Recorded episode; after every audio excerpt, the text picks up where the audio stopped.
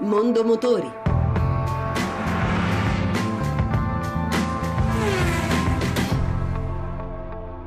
Buon pomeriggio e buon ascolto da Lucia Voltan.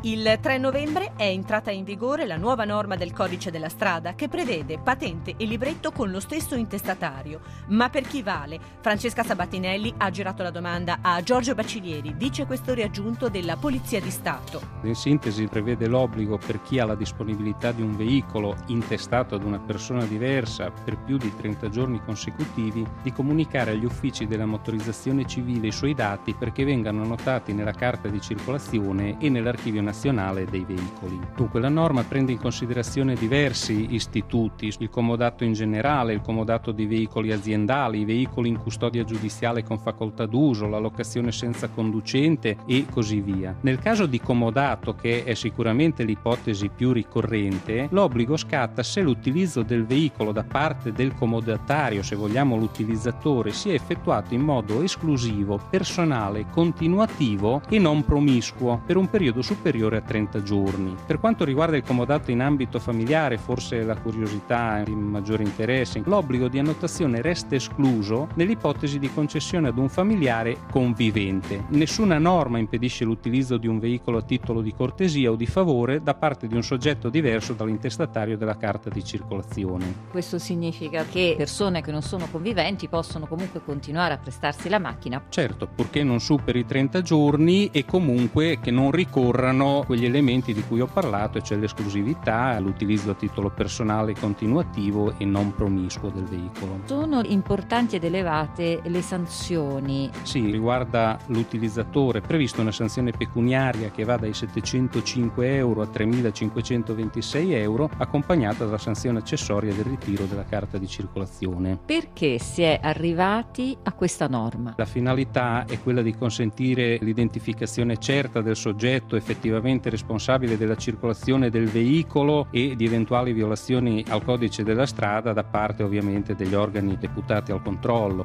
E per oggi abbiamo concluso. Mondo Motori torna mercoledì prossimo dopo il GR delle 14.30. Se volete riascoltare questa ma anche le altre puntate potete farlo al sito radio1.rai.it. Buon pomeriggio.